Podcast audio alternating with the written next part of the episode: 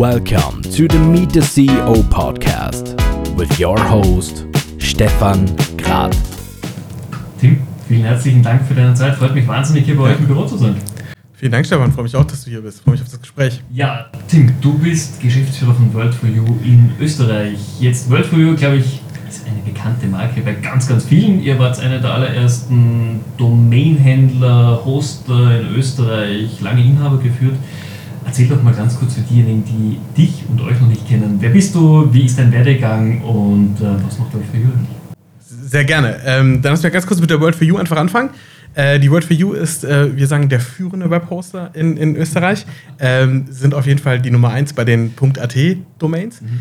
Äh, größter Registrar hier und bieten halt darauf aufbauend ganz viele verschiedene Dienstleistungen an, größtenteils für EPUs, ähm, KMUs, ähm, also Einzelunternehmer okay. oder Webprofessionals oder Privatpersonen. Das sind Themen wie Hosting, Website-Builder, E-Mail ist zum Beispiel etwas, was, was wir sehr viel, wir haben über 500.000 E-Mail-Postfächer bei uns an der Management. Okay. Ähm, und, ähm, und darüber hinaus auch noch Server-Dienstleistungen, ähm, Security-Dienstleistungen etc., die wir auch den Kunden anbieten. Ähm, und das ist etwas, was eine sehr, sehr gute Ausgangsbasis ist und an der wir jetzt arbeiten, auch noch mehr Produkte ähm, den Kunden anzubieten, mit dem ganz klaren Fokus auf den österreichischen Markt. Also was uns auch ausmacht, ist, dass wir ein sehr lokales Unternehmen sind, obwohl wir zu der United Internet slash Jonos gehören, als, als deutsches ähm, Unternehmen.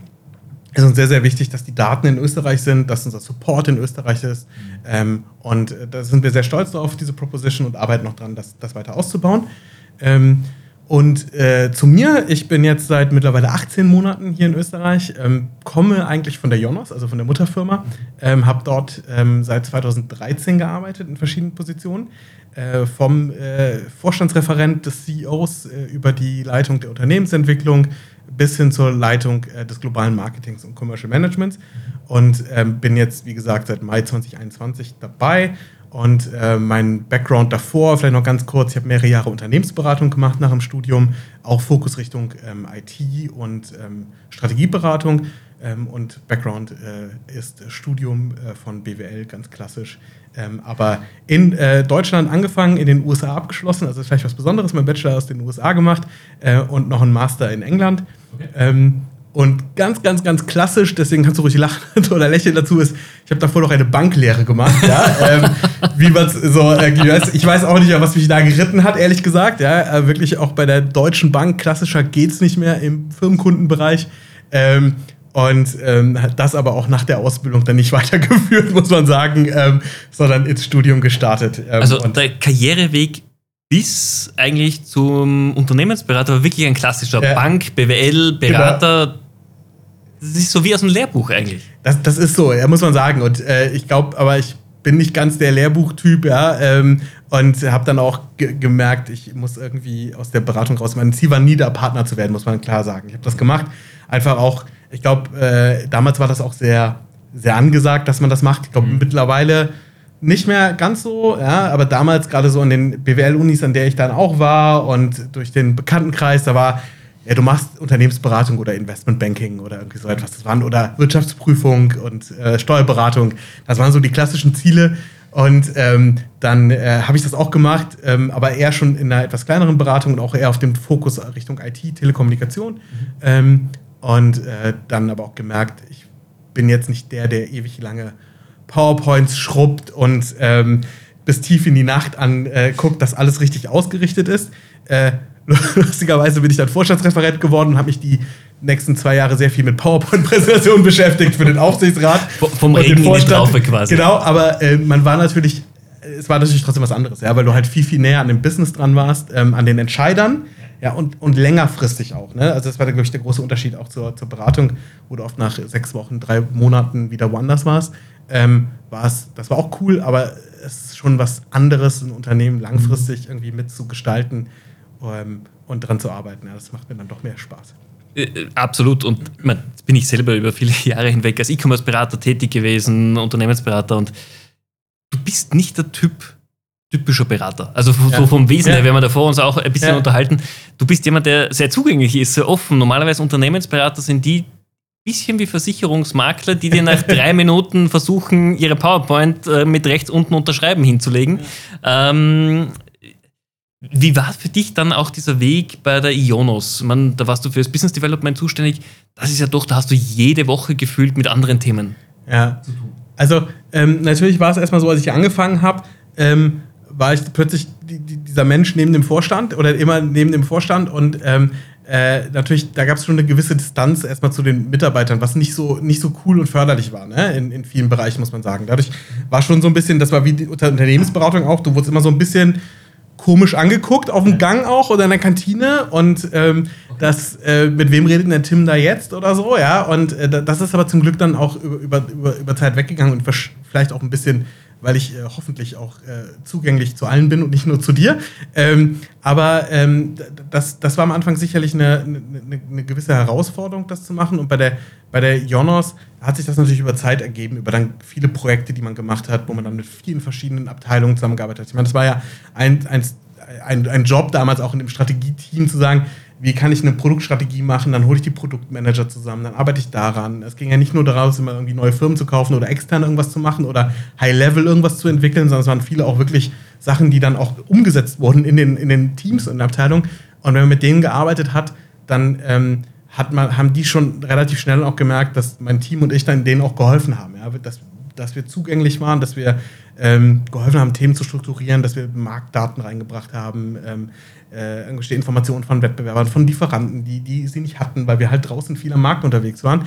Ähm, und dann, wenn die Kollegen dann merken, ey, das ist jetzt keiner, der ist jetzt hier irgendwie äh, gegen uns zu arbeiten oder vielleicht Sachen nur durchzusetzen, die die wollen, sondern das ist auch jemand, der hilft uns, ähm, auch unsere Ideen besser zum Beispiel Richtung Vorstand zu bringen oder zu einer Entscheidung zu bringen oder auch sagen, ey, dass es Bestandteil einer Strategie wird, ähm, dann funktioniert das auch sehr, sehr gut mit den Mitarbeitern. Aber es ist ein Prozess, ja, ist nicht ganz einfach. Du hast etwas wahnsinnig Wichtiges gesagt. Du bist nicht nur derjenige, der, der dasteht und was präsentiert, sondern du hast ja auch die Ärmel hochgekrempelt, um was weiterzubringen. Und ich glaube, das honorieren Mitarbeiter, andere Teamleads einfach enorm, wenn jemand nicht nur unter Anführungszeichen der Klugscheißer ist, ja. sondern tatsächlich einfach mitarbeitet, ja. selber auch Ideen bringt und Arbeit ja. macht. Und ich glaube, das ist auch als Geschäftsführer wahnsinnig wichtig in der jetzigen Position, weil Du hast auch gemeint, du bist kommunikativ. Wie, wie war es denn für dich, nach Österreich zu kommen, hier ein Team von knapp 70 Leuten knapp zu übernehmen? Äh, und wir haben ja als Österreicher per se immer so das Thema Deutsch-Österreich ist ja immer so ein bisschen die kleine Rivalität. Wie war es für dich? Ähm, also ich, ich, ich glaube, da, da, kommen gerade zwei, drei Sachen zusammen, die, die, die, die meinen Start, glaube ich, so äh, charakterisieren können. Ja? Und das eine ist, ähm, dass ich übernommen habe von dem, von dem Gründer und langjährigen Geschäftsführer dann auch, ja, vom, vom Johannes Küre, der das Unternehmen gegründet hat, dann verkauft hat an die United Inter, die Jonas und ähm, dann äh, noch circa, ich glaube, so zweieinhalb Jahre ungefähr noch Geschäftsführer war. Ähm, der ist rausgegangen, ich bin rein und das war auch so ein sehr, sehr schneller Wechsel, was aber im Nachhinein, glaube ich, auch sehr gut war, muss, muss man sagen, ja. Ähm, auch wirklich ins kalte Wasser äh, gestoßen worden. Ähm, was, was, was aber ein guter, guter Start war. Ja. Aber die Mitarbeiter waren natürlich erstmal verunsichert, glaube ich, in, in, in vielen Punkten. Da kommt, da kommt jemand Neues. Das ist das erste Mal ein externer Geschäftsführer für die World for You. Das ist nicht mehr der Gründer. Das ist auch nicht der Gründer, der jede kleine Schraube dieses Unternehmens kennt. Ja, ich, du bist selber ja auch Unternehmer. Äh, du weißt, man kennt sich halt einfach aus. Ja, äh, genauso wie als ich damals das CorpDev aufgebaut habe, war das halt auch so. Ich, ich habe die ersten Marktmodelle selber gemacht. Das heißt, Jetzt weiß ich, wie schwer es, glaube ich, damals war für meine Junior-Mitarbeiter, weil ich halt immer erstmal alles besser wusste, in Anführungszeichen. Ja? Und ähm, das ist, ähm, das war jetzt da nicht so. Ich wusste halt nichts aus dem Maschinenraum der World for You, ähm, was aber sehr, sehr gut ist. Ja? Und ähm, was aber auch so ist, wie ich, wie ich ähm, arbeiten möchte und führen möchte, ist nicht, dass ich mich wirklich mit den Details auskenne und daran arbeite, sondern sondern die Mitarbeiter machen. Und vertraue ich da auch total, dass die, dass die da tief reingehen und das machen. Und das war sicherlich ein schwieriger Prozess hier am Anfang. Ja? Also neben dieser, da kommt jetzt der Externe, der ist anders als der Geschäftsführer und Gründer vorher, der Klar. kennt sich nicht aus. Ähm, und ich komme gleich noch zu der Thematik Deutsch-Österreich, ja, aber das, ähm, äh, das war erstmal, ich glaube, das wäre auch für einen Österreicher für das jeden. Gleiche gewesen, ja. für ja. jeden, ne? egal welche Nationalität und Background, das Gleiche gewesen. Ähm, und dann neben diesem Thema, dann kommt er aus der Zentrale vom Eigentümer. Da weißt du halt auch, dann gibt es erstmal diese Unsicherheit, oh, was passiert denn hier mit dem Unternehmen? Werden wir jetzt vielleicht integriert? Braucht man uns nicht mehr? Was passiert hier grundsätzlich in, in Österreich? Und dann kam das natürlich, dass ich Deutscher bin. So. Und äh, ich habe, glaube ich, ähm, ähm, ich glaube, was, was wirklich geholfen hat am Anfang war, ich habe mit jedem Mitarbeiter, und damals waren wir so 45, ja, wir haben viel aufgebaut, weil einfach es notwendig war, in dem, was, was wir hier tun, dass wir, dass wir investieren ähm, in die Firma, ähm, mit jedem Einzelgespräch geführt. Und ähm, so halbe Stunde ungefähr, manchmal ein bisschen länger und so etwas. Also wirklich mit jedem Mitarbeiter, einem Customer Care Agenten, jemanden, der bei uns im Data Center arbeitet ähm, und äh, immer die gleichen Fragen gestellt und ich habe immer von mir erzählt und jetzt nicht nur mein Karriereweg, wie es gerade eben so grob erzählt hat, sondern wirklich in die Richtung, ähm, wer bin ich privat? Ja, bin ich als Mensch? Einfach um mich vorzustellen, um diese, um so ein bisschen das nahbarer zu machen, ja, um, um auch, wie du eben gesagt hast, zugänglicher zu, zu sein.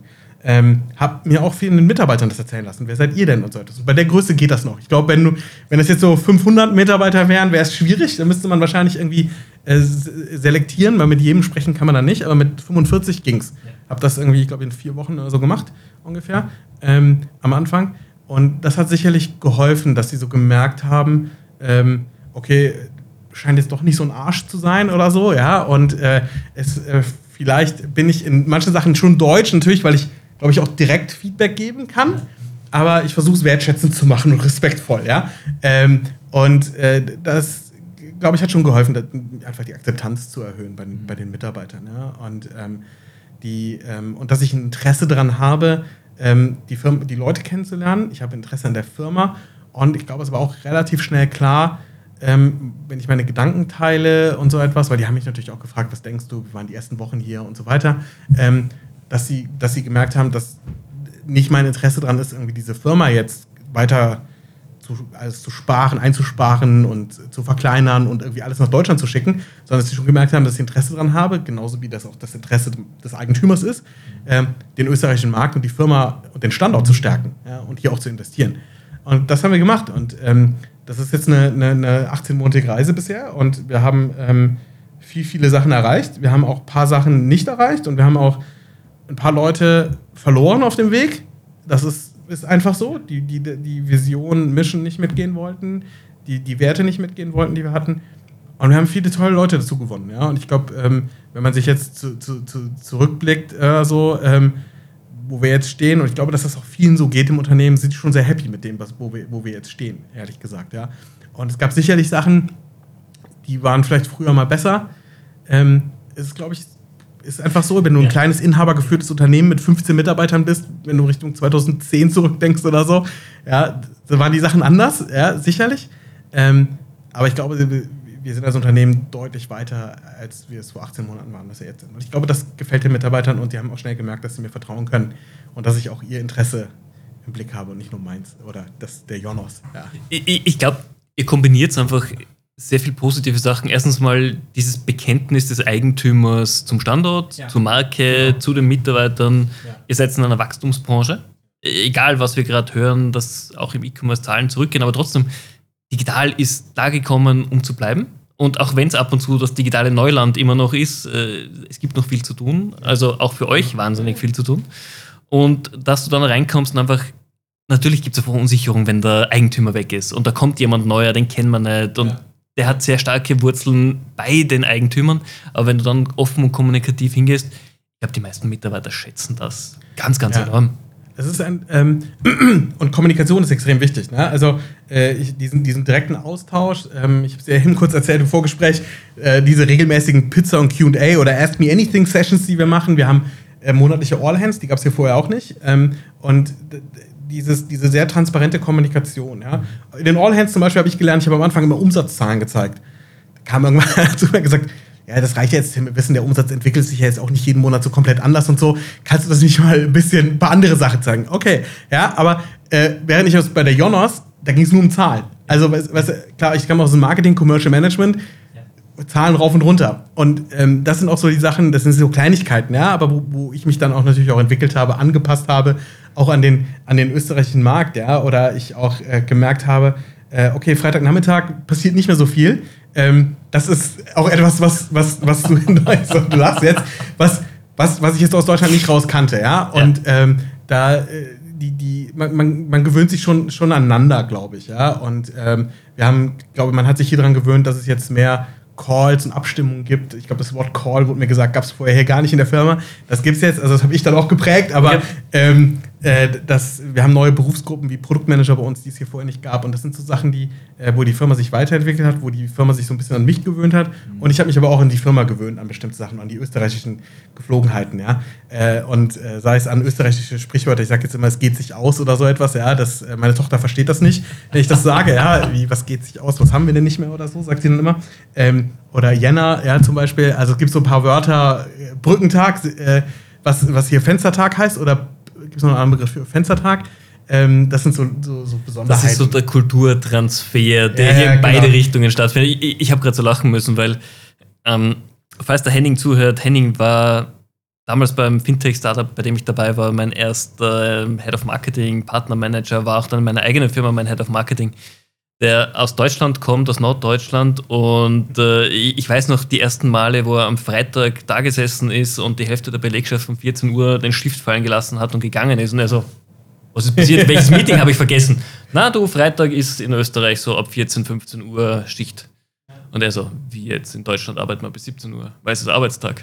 Das kennen wir so. Das ist normaler Arbeitstag. Genau. Ja, genau. Und, und, das sind, glaube ich, so diese, diese kleinen ja. Unterschiede, die es einfach im Alltag auch durchaus spannend machen dann. Ja, ja, aber das, also genau, genau. Also ich glaube, ähm, man, man, merkt halt, dass die, das liegt aber sicherlich auch ähm, an dem, aus, de, aus dem Jonas eher konzernischer, ne, mit mehreren tausend Mitarbeitern rauskommst, mit sehr, sehr vielen verschiedenen Funktionen, die es da gibt. Ähm, und auch politischen Interessen dran, wo du sehr, sehr viel Abstimmung brauchst, sehr hart gearbeitet wird auch. Ähm, und du kommst dann in dieses kleinere Unternehmen rein und das ist sicherlich in Deutschland auch in kleineren Unternehmen so, dass da erstmal auch ein Unterschied ist zu der Intensität, die es da gibt. Und, ähm, aber ich glaube, das sollte man nicht, nicht, nicht äh, vergessen oder ist total wichtig zu betonen, die Quantität und auch die Qualität von dem, was wir trotzdem umsetzen, obwohl wir kleiner sind, obwohl wir erstmal gefühlt weniger arbeiten als im Vergleich zu Deutschland, kann sich absolut sehen lassen, ja. Also das ist, glaube ich, ganz, ganz wichtig, ja. Ähm, du, man merkt, äh, ich habe es halt auch gemerkt, man merkt einfach, wie viel Energie drauf geht ähm, in, in gerade größeren Firmen, wo die Kultur auch teilweise ähm, eher auf so alles muss 30 Mal besprochen werden und so etwas, alles muss durch alle Hierarchieebenen durchgetragen werden und so etwas, bevor irgendwas entschieden wird, wie viel Energie da drauf geht, anstatt einfach zu sagen, wir machen das jetzt mal und dann gucken wir einfach mal, was passiert. Ähm, und wenn es nicht gut läuft, dann ändern wir es wieder. Und wenn es gut läuft, ja, dann gucken wir, was wir noch besser machen können oder machen das nächste. Und ähm, da merkt man halt, äh, habe ich immer Respekt vor, was, was, was das Team hier mit der echt geringen Anzahl an Mitarbeitern im Vergleich zu größeren Unternehmen einfach rausrockt. Ja, das ist Wahnsinn. Ja, und das ist, äh, glaube ich, auch äh, ein sehr, sehr interessantes äh, Learning auch für, für mich gewesen, dass du sagst, du brauchst nicht immer mehr, mehr, mehr Mitarbeiter oder so etwas, sondern brauchst die richtigen Mitarbeiter, du brauchst die richtige Kultur, du, brauchst die, du musst die Leute empowern, du musst die halt arbeiten lassen, die müssen an die richtigen Sachen arbeiten. Ähm, und dann, dann wird es erfolgreicher. Du sprichst so was wahnsinnig Wichtiges an, was wir in vielen Podcasts auch schon besprochen haben oder auch in, in täglichen Projekten. Warum sind diese mittelständischen Unternehmen, sagen wir bis 200 Mitarbeiter, wirklich so effizient? Weil einfach gemacht wird, weil Fehler erlaubt sind und weil weniger dieses Politics und Bullshit vielleicht dabei ist. Ähm, und ich glaube, dann sind die Mitarbeiter auch noch mal mehr motiviert, noch dieses bisschen mehr zu geben. Und so wie du sagst, ihr seid ein kleines Team, ihr seid ein eingespieltes Team, aber trotzdem super in den Ergebnissen. Ja, ja, genau, aber das ist ähm, absolut, aber es war auch ein Prozess dahin, weil äh, als ich die Firma äh, übernommen habe, war es zum Beispiel noch nicht so. Ja? Also ich erinnere mich so an die, an die ersten Tage hier, ähm, die Fragen, die ich gestellt bekommen habe von den Mitarbeitern, waren so, ja, also ähm, Tim, darf ich nochmal Gummibärchen für die Welcome-Bags nachbestellen? Welche soll ich denn da bestellen? Oder ähm, brauchen wir die? Du guckst gerade so, aber in der Tat, das waren Fragen, die ich bekommen habe. Oder äh, ja, hast du, ähm, äh, also es waren sehr, sehr, sehr detaillierte Fragen. Ähm, und da wurde alles wirklich zum, zum Geschäftsführer und zum Eigentümer damals gebracht, zur, zur, ey, der muss das entscheiden, der muss das freigeben. Ich weiß gar nicht, ob er das so gewollt hat, ja? würde ich jetzt gar nicht sagen, vom Typ her, wie ich ihn kennengelernt habe aber es ist irgendwie so historisch entstanden einfach. Ne? Und deswegen ist das, und wir sind, glaube ich, noch nicht hundertprozentig da, aber es ist echt so ein Prozess jetzt, eine Transformation hin zu diesem, ähm, wir, wir empowern, ich, eigentlich, das ist so ein Wort, das man immer hört, aber wir, wir, wir, wir versuchen den Leuten halt zu sagen, ey, du darfst frei arbeiten, du darfst selber entscheiden, du bist aber auch dafür verantwortlich nachher, ähm, was dann passiert. Ja? Mhm. Ähm, und jetzt nicht in dem Sinne, oh, ich reiße dir den Kopf ab, wenn das schief geht, sondern eher, dass du sagst, ähm, ich ich bin für das Ergebnis verantwortlich, dann versuche ich das Ergebnis auch besonders gut zu machen. Nicht Motto, ich mache das jetzt einfach, weil irgendwer hat entschieden, drei Hierarchieebenen ober mir, ich muss das jetzt machen und es ist mir eigentlich so, ich mache es halt so okayisch, ja, sondern sagst, du bist dafür verantwortlich und dann mach's bitte gut, ja, und denk dir was dabei. Denk selber darüber nach, warum macht man das jetzt so? Warum treffe ich triff selber die Entscheidung? Ja? Also gerade am Anfang habe ich immer ganz oft einfach gesagt, was würdest du denn machen? Ja? Und dann meine ich jetzt nicht die Gummibärchen, ja? sondern ich meine andere Sachen. Ja? So, was, was, was würdest du tun? Was ist denn deine Empfehlung und so etwas? Ne? Und ähm, ganz oft einfach probier's, mach. Ja? Und ähm, das ist ähm, echt so ein, so ein, Kulturwandel auch, den wir hier in dem Unternehmen ähm, angefangen haben, den wir sehr, sehr weit gebracht haben schon, ähm, aber sicherlich noch nicht da ist, wo er sein muss. Ja. Aber finde ich super. Man, natürlich, ihr seid in der Tech-Branche, die in den letzten Jahren geboomt hat, ihr habt positive Entwicklung gehabt, aber genau diese, diese internen Strukturen modern aufzusetzen, das ist für jedes Unternehmen wahnsinnig wichtig. Jetzt muss ich die Frage stellen, obwohl ich das Thema selber nicht mehr hören kann. Es tut mir wahnsinnig leid, aber wie habt ihr die Covid-Zeit überstanden? Ja. Weil als inhabergeführtes Unternehmen war hier Remote Working schon durchgesetzt im Unternehmen? Hast du das gemacht, als ihr gekommen seid? Wie war es, wenn es nicht installiert wird, was für die Mitarbeiter? Ähm, es war äh, interessanterweise sehr, sehr ähnlich zu, ähm, äh, zu, zu Jonas auch, oder zu United Internet, wo es auch kein, keine, keine Homeoffice ähm, oder Working from Home Policies und so etwas gab bis zu Covid. Oh, es gab so ein paar Ausnahmen und so, aber ansonsten gab er das da auch sehr restriktiv.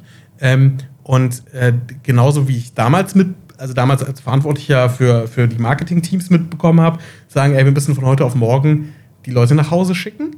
Ähm, haben uns da viel mit beschäftigt, wie arbeiten wir dann zusammen, wie machen wir das, ja. Wir hatten aber zum Glück schon Tools dafür, ja. Wir hatten alle äh, vernünftige Laptops, mobil, was auch immer alles, ne? Und ähm, die, die äh, Google Workspace oder andere Kollaborationsplattformen, das war alles, alles da, ne? So, ähm, man musste dann zu Hause sein und ähm, die Anzahl von Calls ist explodiert. Ist, ist wahnsinnig gestiegen, ja. Und wir mussten nicht viel damit beschäftigen, wie schaffen wir es, dass die Leute nicht zwölf Stunden am Tag in Calls hängen. So. Ähm, hier aus Erzählung kann ich dir ja nur sagen, aber ich äh, kann, kann, dir auch sagen, wie ich den Text-Deck hier vorgefunden habe, was ich angefangen habe, war es halt so, ähm, die Mitarbeiter ähm, hatten alle eine Workstation ähm, hier. Es gab ganz gar praktisch keine Laptops vor Corona, ähm, bis auf ein paar Ausnahmen. Ähm, und sehr, sehr komplizierte Systeme. und äh, es gab keine keine Kollaborationsplattform. Klar, Jira, Confluence und so etwas, ne? aber das war nicht cloudfähig und, und, und so etwas. Gell? gab keine VPNs ähm, und die haben da wirklich von heute auf morgen hatten die echt ein Problem hier, so wie ich es erzählt bekommen habe. Die haben dann äh, gebraucht Laptops noch gekauft, weil sie keine Laptops bekommen haben und äh, haben dann halt ähm, über Remote Desktop gearbeitet. So, du hast dann praktisch über den Laptop darauf zugegriffen und ähm, das war auch mein Start noch. Das war auch noch das, was ich angefangen habe und ähm, äh, wenn ein paar Mitarbeiter das hören, werden sie hoffentlich lachen, ja. Aber ich habe gesagt, so, ey Leute, das kann doch nicht sein, ja. Das machen wir hier nicht, ja. Das hat so, so abstruse Situationen gehabt. Mein Lieblingsbeispiel, ich sitze dann nach einer Woche, nachdem ich hier war, im Homeoffice in, in Karlsruhe und arbeite von einer Woche, oder ich war zwei Wochen hier und dann eine Woche in Homeoffice, Karlsruhe in Deutschland und sitze dann da und greife dann auf den Remote-Desktop zu, starte die Videokonferenz und ich sehe halt meinen Bürostuhl weil mein Laptop hat sich halt über den Remote Desktop mit dem Workstation hier verbunden, mit deren Kamera auf dem Bildschirm und ich sehe halt das Linzer Büro. Das heißt, die Leute im Call seh, können mich nicht hören, sehen im Homeoffice, sondern sehen halt meinen Bürostuhl und die Kamera hier und, und so etwas. So, haben wir dann auch gelöst, ja, aber ähm, das ist ein sehr lustiges Erlebnis gewesen. Ich sagte so, okay, lass mal bitte darüber nachdenken, wie wir das jetzt hinbekommen. Und wir sagen wirklich ähm, großen Respekt hier an, an die Teams. Ähm, ich glaube, die haben auch so ein bisschen auf den Weckruf gewartet, war so mein Gefühl nachher, sagen, veränder das. Ja, also ich bin wirklich hingegangen und so, macht's anders, ja. Ähm, und äh, hab, ähm, und dann haben sie es gemacht, ja. Und jetzt sind mittlerweile alle Kollegen auf äh, Laptop-only umgestellt und ähm, so nennen die das hier intern. Also alle haben nur noch einen Laptop, ja. Ähm, und äh, wir haben äh, Kollaborationsplattformen, wir haben die Anzahl von Passwörtern deutlich reduziert, wir äh, moderne Entwicklungsumgebungen geschaffen. Sehr, sehr viel passiert, damit die Mitarbeiter deutlich besser arbeiten können. Ja. Es gibt Macs, ja, das hatten wir am Anfang nicht. Ich habe gesagt, ich hätte gerne ein MacBook, gab es nicht so. Und äh, also war nicht möglich, ja, weil ich halt nicht auf die Workstation zugreifen konnte mit Remote Desktop. So. Und ähm, gab, gab dann auch, ich habe dann, glaube ich, eine Sonderlocke, nach drei Monaten hatte ich meinen Mac oder so, aber äh, jetzt haben mittlerweile, glaube ich, 10 oder 15 Leute hier ein MacBook und nutzen das. Und äh, aber das, das war echt so ein, so ein Thema hier. Ne? Und ähm, was noch dazu kommt natürlich ist, ähm, die, wie arbeite ich denn dann eigentlich? Also, sein ist das Technische, über das ich gerade viel geredet habe, ja. Ähm, aber auf der anderen Seite ist wirklich auch das Thema, wie arbeite ich denn dann zusammen? Weil die Firma war es halt nicht gewohnt, dass es, dass man Videocalls hatte oder dass Calls gab, ja. So, ähm, du, die, die hatten halt dann immer mal kleinere Meetings und die saßen sowieso alle zusammen den ganzen Tag. So. Und es war auch so, dass in, wir haben ja zwei Standorte, Wien und Linz, dass die Teams sehr getrennt voneinander waren. Es gab halt Teams, die waren komplett in Linz, ja, da waren alle in, in Linz und es gab Teams, die waren komplett in Wien. So. Und auch der Austausch untereinander war gar nicht so gegeben. Ähm, und das ist etwas, was, was wir da schon gefördert haben und gemacht haben. Und ähm, wir haben auch, ähm, glaube ich, eine sehr gute, flexible Homeoffice Policy die, ähm, und, und ähm, flexible hybride Arbeitsumgebung, die wir jetzt geschaffen haben, weil wir schon wollen, dass die Teams sich natürlich regelmäßig physisch treffen, was sehr, sehr wichtig ist. Ähm, auch standardübergreifend wollen wir, dass die Teams zusammenkommen regelmäßig. Gleichzeitig wollen wir aber, dass die Teams das selber festlegen, wie oft sie das machen. Weil ähm, es gibt, ich nehme mal das Beispiel Entwicklungsteams, ähm, die, da ist es super, wenn die, die Reviews, Plannings zusammenkommen, was die jede zwei Wochen haben für ihre Sprints. Aber danach gibt es halt den Entwickler, der sagt, ich sitze lieber zu Hause, kann ich viel besser und konzentrierter arbeiten. Und es gibt den, der sitzt lieber im Büro oder sitzt drei Tage die Woche im Büro. So, und ähm, oder ich habe Produktmanager, wenn die Konzepte schreiben, dann müssen die nicht im Büro sein, ja? Dann können, machen die es lieber von zu Hause. Wenn die, dann haben die über Meetings und Workshops, dann machen die das im Büro. Und das muss halt, muss halt jedes Team für sich selber so ein bisschen festlegen, wie sie das machen. Und das klappt, glaube ich, sehr gut. Also muss man sagen, ja. Und wir, wir haben auch in die Büros investiert, weil wir gesagt haben, wir wollen auch die Arbeitsumgebung so schaffen, dass wir Shared Desks hauptsächlich haben. Selbst das Büro, in dem wir sitzen, ist ein Shared Desk Büro. Ja? Okay. Also es ist nicht mein Büro. Ja, wenn du es, äh, ja, ist auch nichts Persönliches von mir hier. ähm, kann, kann jeder Mitarbeiter buchen. Ja, wenn, also ich, ich habe vielleicht ein kleines Vorrecht, wenn ich hier bin, aber ansonsten ähm, darf, darf das jeder Mitarbeiter buchen. Ja? Ähm, und ähm, das, ist, ähm, das, das sind einfach Sachen, äh, die wir geschaffen haben, wie diese Shared Desk, äh, Workshop-Räume, äh, Projekträume, flexible Arbeitsumgebungen hier, ähm, Austausch Räume, mehr, mehr, mehr so Community-Lunch-Räume, wo die Leute zusammenkommen können, sich austauschen. Weil ich sag, wenn die Leute im Büro sind, bringt mir das ja gar nichts, wenn die den ganzen Tag hinter ihrem, an ihrem Schreibtisch, hinter ihrem Laptop oder Bildschirm hocken und irgendwas da reintippen und machen. Die sollen ja miteinander reden. Ja, weil das, das ist ja das, was die im Büro machen. Ne? Weil dann kommt mal eine neue Idee, dann kann ich hier ein Thema kurz besprechen, kann ich vielleicht schnell was lösen oder so etwas. Ja? Ähm, und wenn ich dann wieder Sachen mache, die ich selber machen kann, dann gehe ich halt nach Hause. Ja? Das muss ich nicht im Büro machen. Darf man gerne, wenn man es möchte, aber muss ich nicht im Büro machen. Ja? Ähm, und dafür braucht, müssen die Büros auch entsprechend ausgestattet sein, dass du diese Möglichkeiten hast. Ja, ja definitiv. Also äh, finde ich auch gut natürlich, dass ihr diesen hybriden Weg gewählt habt. Jetzt für die Mitarbeiter ist es auch eine Umstellung. Wie ist es angenommen worden? Heute hast du gesagt, ist es sehr voll hier im Büro, weil ihr noch ein Event äh, nach unserer Podcast-Aufnahme habt. Äh, Wäre ja fast so das typische Startup-Event, das ihr habt, so ein, ein Kicker-Event. Aber wie, wie, ist es sonst? Ist es oft so, dass du sagst, mehr als 50 Prozent sind gar nicht im Büro? Ich würde sagen, äh, unsere Auslastung durchschnittlich ist so 30 Prozent. Wäre jetzt meine Vermutung, 20 bis 30 Prozent okay. durchschnittlich. Ja. So. Ähm, Ansonsten, jetzt heute ist es in der Tat voll, das liegt am, am Wutzler-Turnier, das heute Abend ist, ja.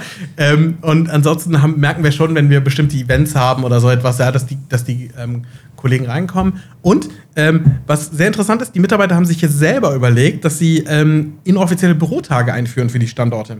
Und der ist lustigerweise, also der ist auch heute auch für Linz. Okay. Ähm, Mittwochs ist der in Linz und dienstags in Wien. Ähm, und dass man sagt, ey, da wollen, also wirklich freiwillig, haben die das gesagt. Es kam nicht von uns, von der Geschäftsführung. Sagt, an dem Tag wollen wir gerne möglichst viele im Büro sein. So. Und ähm, das, das finde ich total cool. Ja, freut mich auch sehr, dass sie diesen Austausch suchen. Ähm, und ähm, deswegen ähm, merk, merken wir halt, dass wenn man den Teams wirklich diese Freiheit gibt und den Leuten die Freiheit gibt und die Möglichkeiten dann aber auch vor Ort hat, ja, dass man sagt, ey, das ist eine gute Büroatmosphäre, ja, ähm, die gibt es viel Flexibilität, hier gibt es aber auch wieder Angebote wie mal ein Wutzler-Turnier oder äh, dann gibt es halt mal eine Pizza oder whatever, ja. Ähm, was ja am Ende nicht viel kostet, aber für die Kultur sehr, sehr viel beiträgt und, beiträgt und für, die, für die Zusammenarbeit. Ja. Absolut. Jetzt haben wir viel gehört, was bei euch gut funktioniert. Und ich muss einfach diese Frage stellen. Du kommst aus einem Konzern, hier bist du im, sagen wir mal, kleineren Unternehmen ja. tätig. Wie war dein Weg dahin, dass du so denkst? Weil gerade Leute oder Manager, die aus einem großen Konzern kommen, tun sich oft schwer, erstens mal mit diesen kleineren Strukturen ähm, und dann eben genau in dieser doch sehr progressiven Denkweise, die du hast. Die Mitarbeiter sollen eigenverantwortlich sein, sie sollen selber entscheiden können, sie haben gewisse Freiheiten, äh, so wie es ja sein soll. Aber wie war dein Weg dahin? Was, was hat dich auch dazu gebracht? Ja, ähm, Also ich glaube, ich hatte den, den erstmal den, den äh, Riesenvorteil oder auch, äh, wenn ich rückblickend sage, das Riesenglück, ja, in, in Funktionen im Konzern zu sein, die eher etwas kleiner waren, die nicht so viele ähm, Zulieferer oder die man zuliefern musste, hatte. Ja, also das heißt, ich hang, hing eigentlich immer am Vorstand, am CEO oft, ja, und äh, hatte dann mein, meine kleinen Teams und konnte da auch sehr, sehr viel frei arbeiten. So.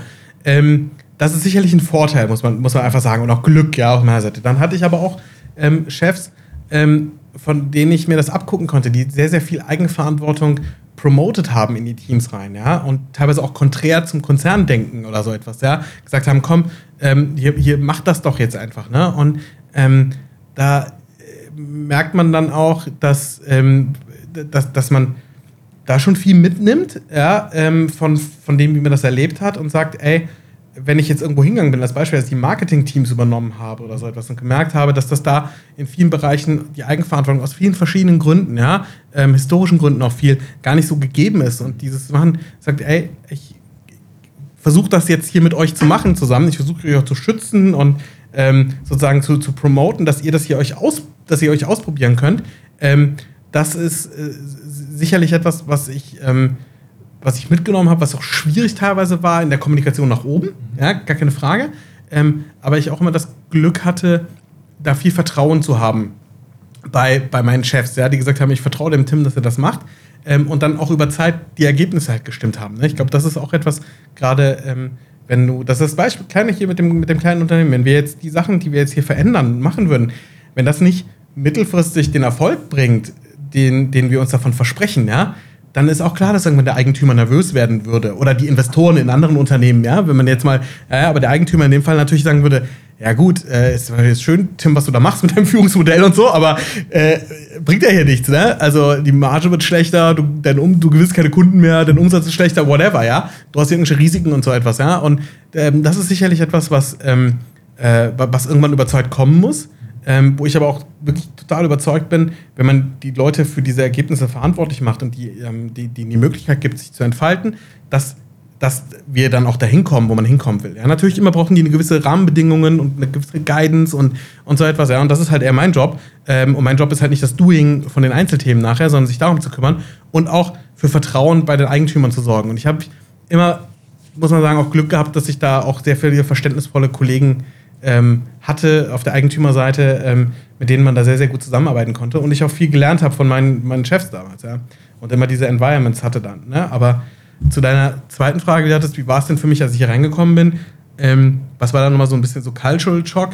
Es war halt, dass alles bei, bei mir lag plötzlich. Ja, ich war damals ja auch alleine. Wir haben ja noch jetzt einen zweiten Geschäftsführer, unseren äh, CTO, der auch schon lange dabei ist oder der seit Anfang an dabei ist, der ist jetzt Geschäftsführer geworden im Dezember, ähm, der, der Gerald, letzt, ja, Jänner ähm, dieses Jahres. Ähm, und als ich angefangen habe, war ich allein. Und das heißt, es kam alles zu mir. Ähm, und dann war es halt nicht so wie im Konzern, sagst du, ah, ich rufe mal hier die Steuerabteilung an oder ich rufe mal hier die. Du die bist Juristen die Steuerabteilung. An. Ich war, ich war alles so. Und ähm, klar, es gab externe Unterstützung, Ja, ne? Aber, Aber- du hast gemerkt so, ah, ich weiß nicht, ob das das beste Setup hier ist, ne? Ähm, für, für diese Sachen, ne? Und ähm, ich dann auch das wieder deswegen Glück auch hatte, die Unterstützung hatte des Eigentümers zu sagen, ey, äh, wir können hier viel mehr noch machen, aber dafür brauchen wir auch die richtigen Strukturen, ja? Und seitdem haben wir zum Beispiel eine Controllerin, wir haben eine Juristin, ja? Auch wenn das keine Vollzeitstellen sind, aber du sagst, du brauchst trotzdem diese Mitarbeiter, weil es essentiell wichtig ist, dass du jemanden hast, der guckt gerade, dass das, was wir hier machen, juristisch schon in Ordnung ist. also, ähm, Ja. sei es, äh, wir haben dieses Jahr Preiserhöhungen gemacht, dass das vernünftig abläuft, ja, dass du, dass deine AGBs, deine, deine ähm, ADVs, dass das alles auf dem neuesten Stand der, der Rechtsprechung ist und so etwas, ja. Und das gab es vorher nicht. So, und das sind natürlich auch wieder Risiken für den Eigentümer. Ähm, aber äh, das sind einfach Sachen, die am Anfang nicht da waren und die ich mir natürlich vom Konzern kannte. Ich gesagt habe, ich wende mich mal an den, ich frage mal den und so. Und, da ist ja mein, mein Fach. Äh, Ansprechpartner und so, das gab es nicht. Und das haben wir auch teilweise aufbauen müssen. Ne? Ähm, und, und, und klar, es ist immer noch viel hands-on in vielen Sachen, weil wir können nicht alles covern, was der Konzern covern kann. Ja? Und das wollen wir auch gar nicht, brauchen wir auch nicht. Ähm, es ist immer noch viel hands-on und es ist auch viel, teilweise Navigieren im Nebel. äh, so sagt, ey, ich äh, sehe es gerade nicht, ich mache das jetzt mal nach bestem Wissen und Gewissen. Ja? Und ähm, ähm, das, das gibt es sicherlich, wo du im Konzern drei Runden hättest mit intern, extern, noch hier Meinung und da Meinung und so etwas. Ähm, und da muss man sicherlich äh, auch Lust drauf haben, das so zu tun. Ja, weil wenn man sagt, ich bin lieber in diesem Safe Haven im sind wir hier bei Nebel und Navigieren in der Metapher gerade drin, mit dem, mit dem sicheren Hafen, bin ich halt eher drin mhm. ähm, und, und habe da meine Lotsen, die mich da irgendwie durchguiden, ja, von allen Seiten. Er sagt, ey, das ist eher mal das, was ich will, dann ist wahrscheinlich so ein Job in so einem kleineren Unternehmen nicht das Richtige ja. und im Konzern ja. das, das Bessere für einen, ja. ja. Ähm, ich glaube, das, das muss man halt schon machen. Aber bei mir war es immer so, ich wollte, ich wollte halt vor allem die, diese Verantwortung haben und ich wollte mal, also wirklich Ende zu Ende. Ähm, und sagen, ich will, wollte meine Ideen mal so umsetzen und auch so gestalten können, wie ich glaube, und dass ein Unternehmen zu führen ist und zu machen ist, ja. Äh, und äh, das, das kannst du im Konzern natürlich nicht, ja. Und ähm, gleichzeitig weiß ich aber nicht, ob ich der richtige Gründer wäre, muss ich ehrlich sagen, ja, ob ich der jetzt bei Null anfängt, ja. Ich glaube, dass mit so ge gewissen Strukturen und Größe da er schon zu mir passt und äh, da glaube ich, haben wir jetzt ganz guten Match hier gefunden, ja. Das klingt wahnsinnig spannend.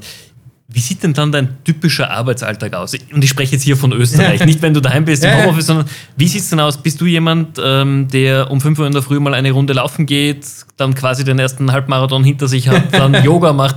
Nein, wie sieht es wirklich aus bei dir? Ja, also, äh, wenn ich in Österreich bin, äh, habe ich, äh, sind die beiden kleinen Kinder nicht da. Das heißt, ich schlafe tendenziell länger als in, in Deutschland. Ja, das ist schon mal. Oh, das ist so verständlich. Ja, ja. Nachempfinden? Ja, das ist schon mal äh, grunds grundsätzlich so.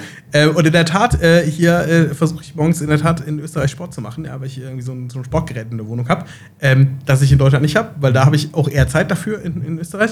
Aber ich bin meistens halt irgendwie so, sag ich mal, äh, 8, 9 äh, Uhr in, in, im, im Büro. Ähm, und ähm, ich glaube, äh, ansonsten ist der Tag danach relativ ähnlich, auch zu einem Homeoffice-Tag, muss ich sagen, weil ich habe die Meetings zwar hier auch oft digital und virtuell, weil wir halt Kollegen haben, wenn ich in Linz bin, die auch mal in Wien sitzen oder so etwas. Natürlich versuchen wir die Termine immer so zu legen. Ich bin auch immer mal einen Tag in Wien und so, wenn ich in Österreich bin, manchmal auch zwei oder drei. Äh, die, die, Meetings natürlich persönlich zu machen, viele Workshops dann auch zu machen, die man sonst im, im Homeoffice nicht macht, das zu tun. Ähm, und ansonsten aber auch Zeit zu haben, um mal mit ein paar Kollegen einfach zu quatschen, beim Mittagessen zusammenzusitzen und so etwas. Ne? Das ist, glaube ich, ein Unterschied zum, zum Homeoffice-Tag einfach diesen Austausch zu haben, einfach mal anzuhören. Ich war ge ähm, gestern äh, ein paar Stunden Customer Care wieder, ja, und habe einfach mitgehört, ja, bei dem, was die Kunden so machen, mit Tickets mir angeschaut, ähm, einfach den, den Kollegen da über, über die Schulter geschaut, mit, äh, mitgehört und einfach wieder viel gelernt. Und das sind Sachen, die ich dann versuche hier regelmäßig zu machen, einfach um da zu lernen und dann wieder was mitzunehmen, was ich ähm, dann wieder in meinen normalen, normaleren Arbeitsalltag integrieren kann. Aber ansonsten grundsätzlich ist gar nicht so unterschiedlich ähm, weil ich auch viele Meetings immer mal wieder mit externen habe, mit dem Konzern und so etwas. Und das sind sowieso Videocalls. Ja. Und ähm, ob ich die aus dem Homeoffice mache oder aus, äh, hier aus dem Wiener oder Linzer Büro, das ist nicht so wichtig. Aber diesen Austausch halt vor Ort mit den, mit den Kollegen, den kurzen, kleinen Austausch, den mal zu machen, ähm, das ist dann schon essentiell. Ich glaube, das gehört auch extrem dazu, weil es ist ja auch schön, äh, wenn man hier ist, die Kollegen schnappen, Kaffee trinken gehen, genau. Wurzeln, was auch immer. Also soll ja dieses Miteinander sein. Jetzt, was du auch erwähnt hast, du setzt dich rein äh, zu den Customer Care Kollegen, dass du mithörst, dass du eben was lernst, auch hier. Wie sieht es denn sonst generell weiterbildungsmäßig aus bei dir? Was sind so Themen, die dich interessieren? Welches Medium nutzt du auch? Ist es Podcast? Ist es das Buch? Ist es YouTube? Wie bildest du dich weiter? Oder wie bleibst du auch am Zahn der Zeit? Es gibt äh, gerade als Unternehmensgeschäftsführer, es tut sich so viel rechtlich, steuerlich. Also ähm, erst erstmal äh, kann, kannst du gar nicht alles abdecken. Vielleicht fangen wir damit mal an, ja. ja? Also weil du gerade auch steuerlich oder rechtlich gesagt hast. Also ähm, natürlich gibt es sehr, sehr viele Angebote auch von, von größeren Beratungshäusern, die dann sagen, ey, wir machen mal ein Webinar hier und so etwas. Und da bin ich auch manchmal drin und höre mir das an. Ähm, ansonsten haben wir natürlich gerade für diese Themen unsere, zum Glück unsere Ansprechpartner und Fachkräfte hier im Unternehmen. Ähm, aber grundsätzlich, wie bleibe ich gerade so bei den Themen, die für, für, für mich die Themen sind, um die ich mich wirklich viel kümmere, wie Pricing, Wachstum, Leadership allgemein, ne? also diese ganzen HR-Themen, die auch bei mir aufgehangen sind im Unternehmen. Wie geht es da weiter? Bin ich in der Tat jemand, der sehr, sehr viel Podcast hört. Ja? Ähm, und ich habe ähm, lustigerweise, vielleicht kann ich kurz erzählen, wir haben, wir haben 270-Grad-Feedback gemacht hier für den, meinen Co-Geschäftsführer und mich.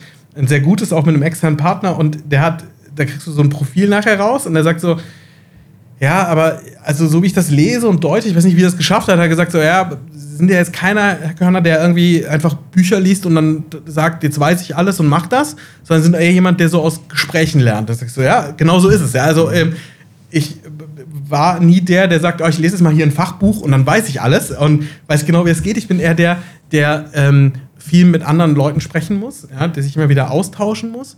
Ähm, und das mache ich auch mit meinem Netzwerk. Also ich versuche auch regelmäßig Leute persönlich zu treffen. Ja, ich immer ein kleines Lunch da oder so etwas, ja, einfach um mit den Leuten zu, zu sprechen, Kaffee trinken gehen irgendwo, ne? Und ähm, ich versuche regelmäßig auf Konferenzen zu gehen ähm, und mir da Sachen anzuhören. Da funktioniert es dann, ja, wenn man die Leute auf der Bühne hört oder so, weil man dann einfach anders darüber nachdenkt, als wenn du dir irgendwie ein Buch anschaust oder so etwas. Ähm, und ich höre in der Tat relativ viele verschiedene Podcasts. Die ähm, so zwei, drei Podcasts, die ich regelmäßig höre und dann natürlich die, wo ich dann immer nach Themen wieder suche. Ich krieg dann ähm, LinkedIn ist für mich ein super Informationskanal mittlerweile, ja, wo ich sehr vielen äh, Twitter genauso. Twitter, Twitter, also noch. Noch, ich wollte gerade sagen. Gucken wir mal, wie es weiterläuft. Ja, wenn ich irgendwann dafür zahlen muss, vielleicht mache ich es dann nicht mehr, nutze ich es nicht mehr. Ähm, hab noch kein blaues Heck. ähm, aber äh, du, 8 Dollar im Monat. Ja, ja, genau, also genau, genau, richtig. Ähm, äh, der Witz funktioniert wahrscheinlich gar nicht mehr, wenn der rauskommt, der Podcast. Ja, ist dann schon so, äh, weil es dann schon irgendwie anders ist. So, ähm, aber äh, versuche mir darüber so Informationen zu holen, die ich mir dann wieder anschaue. Und dann auch, wenn ich dann merke, okay, das könnte interessant sein, versuche ich damit auch mit jemandem zu reden drüber.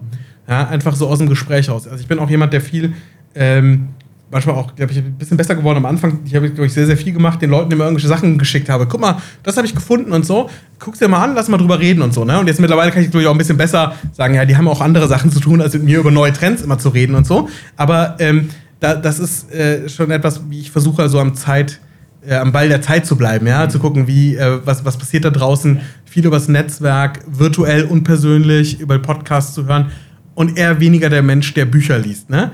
Also ich kaufe mir dann immer mal ab und zu Bücher. Ich habe jetzt das, das, irgendwie das Netflix-Buch gekauft, weil das hat irgendwer. Ich habe es noch nicht angefasst, ja. So, also. Ähm, also dir, dir geht es ähnlich wie mir, wo irgendwo in der Büroecke vier, fünf Bücher liegen, ja. wo man sich denkt, die sollte ich schon seit einem Jahr lesen, aber. Genau, ja. also wenn du so eine Büro, so eine Bücherwand in einem Videocall hinten siehst, dann machen die sich gut, ja. Ähm, denken so, oh, das hat er alles gelesen, aber nee, hab ich nicht. Die stehen da einfach nur so. Aber der ist ganz so extrem ist nicht, aber es ist wirklich äh, eher, eher über Gespräche. Ja, über, lerne ich viel. Ne? Und Hören und ja. ähm, Interaktion. Gibt es denn irgendein Unternehmervorbild, das du hast? Oder ein, zwei Personen, wo du sagst, ja, von denen nimmst du dir immer wieder mal was mit?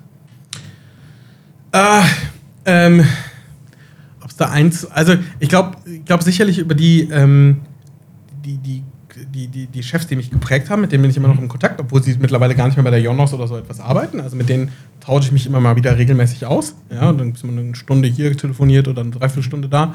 Ich glaube, das ist immer noch etwas, wo ich, wo ich viel mitnehme ähm, und wo man auch offen einfach sprechen kann. Ja, und auch über so Sachen wie äh, Hosting ist doch eigentlich schon seit zehn Jahren tot oder so, das braucht doch keiner mehr.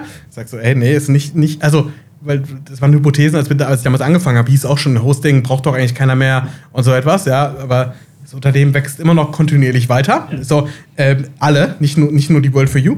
Ähm, da, das sind sicherlich viele. Und dann ähm, habe ich so, so ein paar auf, auf, auf LinkedIn, den ich folge. Ähm, einen, den ich immer sehr, sehr, sehr, sehr gut finde, ist äh, Philipp Dipscherö. Der hat Adventure gegründet. Ähm, lustigerweise mit seinen Co-Gründern habe ich bei Bertelsmann ein Praktikum gemacht. Also, die haben da voll gearbeitet, ich habe Praktikum gemacht. Und der war mein drei Nachbarn weiter in meiner Heimatstadt, ja, und äh, vier Jahre oder fünf Jahre oder sechs Jahre älter als ich, oder aber sehr, sehr, erfolgreich und den finde ich von diesen ganzen Leadership-Themen immer sehr, sehr gut und kriegt er mit, was der so auf LinkedIn postet und seine Videos, der hat auch irgendwelche so äh, YouTube-Formate gemacht und so etwas. Und okay. das ist so einer, äh, wo, den ich sehr, sehr spannend, sehr, sehr interessant finde und da auch immer, ähm, ja, mir mir so ein bisschen inspirieren lasse von dem, was er da, was er da sagt und was er da macht. Ja. Ähm, aber ansonsten ist, glaube ich, so eine, so eine Bandbreite von, von ein paar Leuten, wo ich immer mal wieder gucke, was, was machen die, was posten die oder so etwas. Ja. Äh, und das, das finde ich dann sehr spannend, so etwas auf LinkedIn oder Twitter mal zu sehen, da inspirieren zu lassen. Und ansonsten in der Tat eher diese persönlichen Gespräche ja, mhm. ähm, mit Leuten aus meinem Netzwerk, ähm, die ich dann die mich mal geprägt haben und die mich dann doch ab und zu immer noch mal prägen, wenn ich mit denen spreche. Ist ja schön, wenn man diese alten Bande auch aufrechterhält und ja. sich immer noch versteht und immer noch vielleicht einen Ratschlag bekommt und ähnliches. Ich glaube, das ist wahnsinnig, wahnsinnig viel wert, gerade als Geschäftsführer. Ja, ja, absolut. Also genau, vor allem das sind halt auch Leute gewesen, die haben mich vom normalen Mitarbeiter am Anfang begleitet, dann auch ja. diese Entwicklung auch gefördert, ja, und gefordert auch. Ähm, und da, da gibt es natürlich dann schon das Vertrauensverhältnis, ne? Und das ist natürlich dann auch sehr, sehr, sehr gut, immer mit denen sich immer mal wieder auszutauschen. Ja. Mhm. Jetzt neben all den Business-Themen, wie schaltest du ab? Was ist so das, wo du sagst, okay, da komme ich runter, da vergesse ich auch mal den Stress des Alltags? Ist es mit der Familie, ist es Sport? Was nutzt du? Ähm, also in der Tat ist es so eine, so, so ein, ich glaube, so ein Mittelding aus allem, ja. Ich habe aber zum Glück, ich habe wirklich das Glück, dass ich ganz gut abschalten kann. Also ich kann auch, äh, keine Ahnung, äh, samstags kurz mit, theoretisch gesehen mit irgendwem telefonieren über das Business und danach einfach so machen und nicht mehr drüber nachdenken. Ja, ähm, das, da habe ich Glück, aber nee, es ist sicherlich wie Familie. Ja. Wir haben zwei kleine Kinder und äh, da ist natürlich immer viel Trubel und Action und äh, die lassen einen die anderen Sachen schnell vergessen, weil da ganz viele andere Sachen viel, viel wichtiger sind als Business. Ähm, das ist sicherlich so der Aspekt. Ähm, dann äh, versuche ich ähm, mit, äh, ich versuche immer ein bisschen Sport zu machen, habe ich so ein bisschen, habe ich eben auch schon erzählt, zu golfen, ja, das so, finde ich einen sehr schönen Ausgleich, wo man einfach mal, das heißt, so neun Löcher sind mal zweieinhalb Stunden irgendwie äh, über eine grüne Wiese läuft, ja, ähm, äh, in einem schönen Setting, ja, äh, was auch cool ist, ja, was, was, was, was schön ist, das macht, macht Spaß. Ähm, und ich glaube, das ist so, so, so eine Mischung, ja, aus, aus Abschalten. Aber normalerweise, ich meine, du kennst es selber mit, mit kleinen Kindern, dein Tag hat halt 15 Stunden oder so etwas, ja, 14, 15 Stunden. Ja, da, dazwischen arbeitest du irgendwie 10, 11, whatever Stunden, ja, und äh, 12 Stunden oder so und dann machst du dir Kinder morgens, abends und da ist halt immer viel Trubel und viel los, ne? Und dann ähm, ist das Abschalten dann oft einfach, ich sitze jetzt auf der Couch und ähm, unterhalte mich mit meiner Frau oder wir, wir, schauen mal irgendwas auf Netflix oder wir unterhalten uns und whatever, ja, oder kochen was zusammen, ja. Wir kochen gerne äh, so etwas dann auch am Wochenende mit Freunden oder so schon ein bisschen so Faktor oder reisen mal oder so etwas, ja. Ich glaube, das bringt vor allem Kochen gemeinsam ist, das bringt dann schon runter. Und vor allem, du hast einfach ganz andere Themen, über die du sprichst oder die du arbeitest. Das wenn wenn deine Kinder nicht neben dir sitzen, ja, so, das ist so, der, die dann immer mitrühren wollen im Topf und dann ist die ganze Soße an der Wand oder whatever, ja. Das ist aber diese Unfälle passieren mit Kind. Das, das, ist ganz das normal. Das nimmt man dann ja. mit Humor so ja. ein bisschen. Ja, erstmal regt man sich auf, nachher lacht man drüber. Ja, aber das ist, ähm, nee, genau, das sind so die Sachen. Ne? Wir machen viel mit Freunden am Wochenende, die auch Kinder haben. Dann ist es auch, dann spielen die Kinder, dann hat man so ein bisschen, ähm, wo man sich so ein bisschen Ausgleich hat und so etwas. Das ist dann mal ganz nett. Ja, also ähm, wieder mit viel Interaktion mit anderen Menschen. Ich glaube, das ist immer so ein bisschen Ausgleich bei mir auch. Ich glaube, das braucht man auch. Gerade äh, sowieso in Führungspositionen, aber wenn man einfach ein geselliger Typ ist, man braucht zwar auch mal diese Zeit für sich zum Abschalten, ja. zum Runterkommen, aber prinzipiell ist es doch schön, mit anderen Leuten, mit Gleichgesinnten zu sprechen, sich auszutauschen, Spaß zu machen. Wir sind schon am Ende der Folge angekommen. Ich habe aber wie immer noch eine Abschlussfrage auch an dich. Ähm, das Jahr 2022 war spannend, turbulent, anders als es jeder von uns, glaube ich, vorgestellt hat. Was glaubst du, werden so beruflich die Themen sein, die uns in den nächsten sechs bis zwölf Monaten? Also, ich kann jetzt natürlich erstmal aus unserer Perspektive sprechen. Das sind sicherlich natürlich die, die Inflation aus, aus mehreren Aspekten oder auch die, die Energiekosten, ja, die, die natürlich für uns als Rechenzentrumsbetreiber ähm, sehr, sehr maßgeblich sind. Das ist sicherlich ein Thema, also Kostenanstiege ne, in allen Bereichen. Ähm, auch ähm, die Kollektivvertragsanpassungen, Gehalt, die Gehaltsrunden da, da sind, das sind sicherlich etwas Sachen, ähm, wie kann ich als, als Unternehmer, als Geschäftsführer, jemand, der verantwortlich ist für einen Bereich von einem Unternehmen, gucken, dass ich ähm, trotz der steigenden Kosten meine, meine Marge irgendwie halbwegs stabil halte, weiterhin profitabel bin.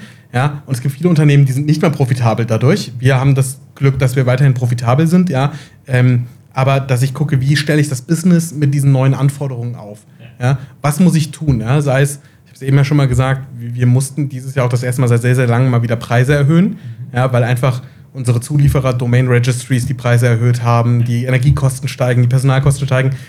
Geht irgendwie nicht mehr anders. Ja? Eben, jetzt sind das ja bei uns eher nicht die Preissteigerungen um 500 Prozent oder so etwas, sondern es sind dann eher mal 1,50 Euro im Monat oder so etwas. Ja? Also die sehr überschaubar sind, ähm, aber natürlich notwendig sind einfach. Ja? Ich glaube, das ist so ein, ein Treiber.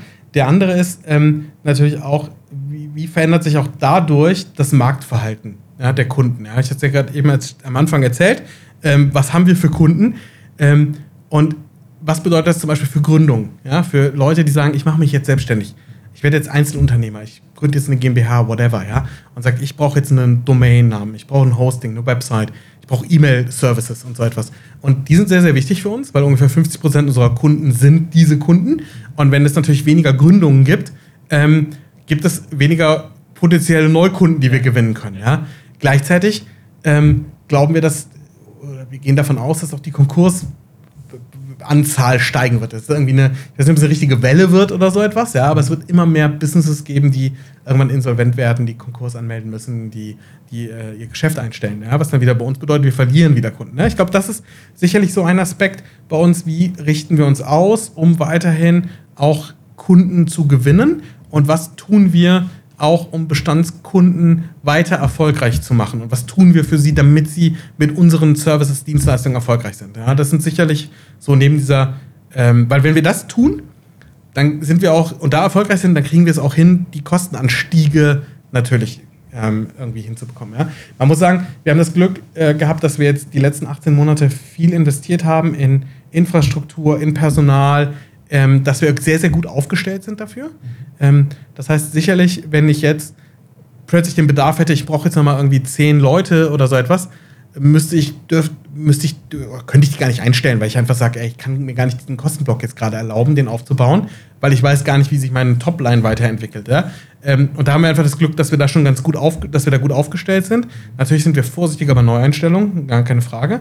Ähm, und, ähm, und bei anderen Kosten, wir überprüfen andere Kostenpositionen, wir gucken immer, wo können wir einsparen, wo können wir Verträge neu verhandeln, ähm, einfach um, um das zu machen. Ich glaube, das muss einfach jeder tun und sich jeder damit beschäftigen. Ähm, und dann gleichzeitig gucken natürlich, bleibt mein Geschäft, wie kann ich mein Geschäftsmodell so krisensicher machen, ja, dass es da, ähm, dass da gut übersteht. Und eine Sache, die mir immer Hoffnung gibt, ist, ähm, dass, dass das, was wir machen, ich habe es ja gerade eben auch erzählt mit Neugründungen, in richtigen Finanzkrisen gibt es eigentlich wieder mehr Neugründungen über Zeit. Ja. So, jetzt ist das hier bei uns jetzt ein bisschen anders als zum Beispiel 2008 oder so etwas, wo die Leute, viele, viele Leute ihren Job verloren haben, zum Glück. Ja, gar keine Frage, ist was ja. anderes, ja.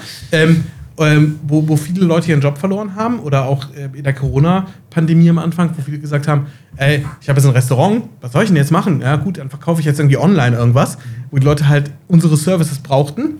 Ähm, ist jetzt die Frage, wie sieht das jetzt aus mit der steigenden Inflation, mit den Energiekosten? Ich glaube, es werden weniger Leute, also Arbeitnehmer, ihre Jobs verlieren, ja, durch, durch Maßnahmen auch der Regierung und so weiter und dadurch, dass die Unternehmen, viele, viele Unternehmen, nicht alle, aber viele Unternehmen auch ganz okay aufgestellt sind.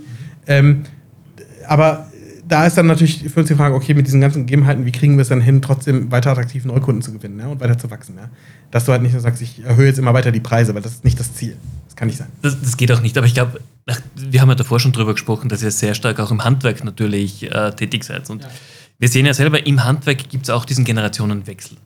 Und wer aktuell Handwerker braucht, weiß, Handwerker zu bekommen, ist äh, ja Glücksspiel.